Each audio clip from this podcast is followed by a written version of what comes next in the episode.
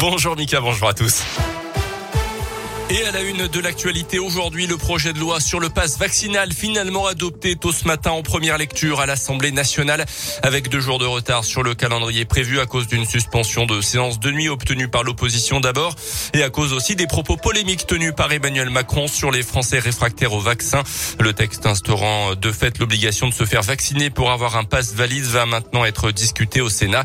Hier, plus de 330 000 nouveaux cas de Covid ont été enregistrés en France. C'est un nouveau record dans cette pandémie. Une dégradation sanitaire qui s'accompagne aussi d'un rebond des injections de première dose. Le ministre de la Santé, Olivier Véran, a fait état de 66 000 primo-vaccinations pour la journée de mercredi.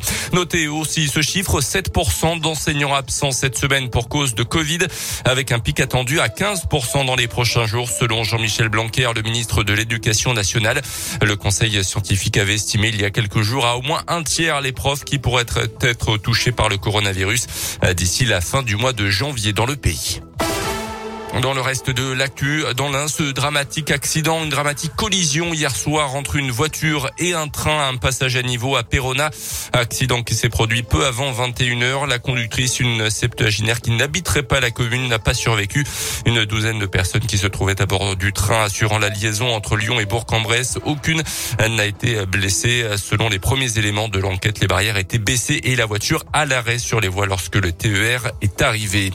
Bilan contrasté pour la Gelbourg ce début d'année 2022, c'est l'occasion de faire le point sur la première partie de saison des clubs sportifs bressans.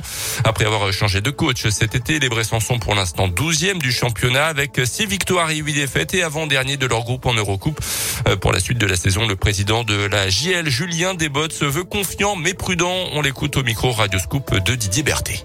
Sportivement, effectivement, on, on, se rend compte que euh, on a une équipe qui donne énormément, qui ne lâche rien et qui, euh, qui a du mal à être récompensée. Je suis pas inquiet parce que les attitudes sont là et on peut encore finir la, les matchs allés en étant positif, c'est-à-dire avec 8 victoires et 7 défaites. Et on sait que bah, pour faire les playoffs, euh, il faut un bilan un tout petit peu positif. Donc euh, franchement, je, je suis pas inquiet, mais je suis vigilant parce que c'est mon rôle, parce qu'on sait que le sport professionnel c'est extrêmement exigeant, que les choses vont très vite. Nous sommes tous prêts dans toutes les strates du club à, à, à nous battre jusqu'au bah, jusqu'au bout.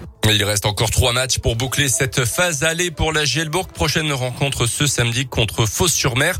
Alors, notez l'arrivée cette semaine de l'américain Jalen Jones qui vient renforcer l'effectif bressant pour cette fin de saison. Du foot avec une arrivée là aussi au FBBP, le recrutement du gardien du FC Nantes, Charlie Jeanne, 22 ans. Euh, c'est le quatrième gardien jusque-là dans la hiérarchie de l'actuel septième du championnat de Ligue 1. Il a été libéré de ses six derniers mois de contrat. Il sera donc en concurrence évidemment avec le gardien titulaire Bressan, Anthony Maisonial pour regarder les cages du FBBP.